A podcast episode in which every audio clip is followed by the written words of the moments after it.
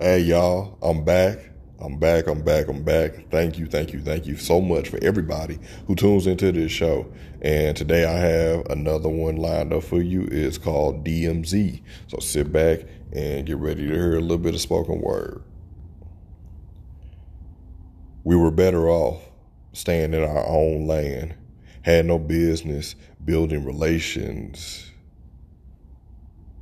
into our relationship. Now lines have been blurred, torn between fleshly needs and a fighting to not give up the friend we found in each other, knowing that together we can never be due to my past, or should I say, the people in it. Hey, we're both grown, knew what we were knew what we were coming to do. Could be something special on the horizon, but I'm not the type to beg or force things. We can keep it going, do whatever you want keep having our occasional dinner dates. I'll bring the grade A meat and you bring that sweet dessert. DMZ.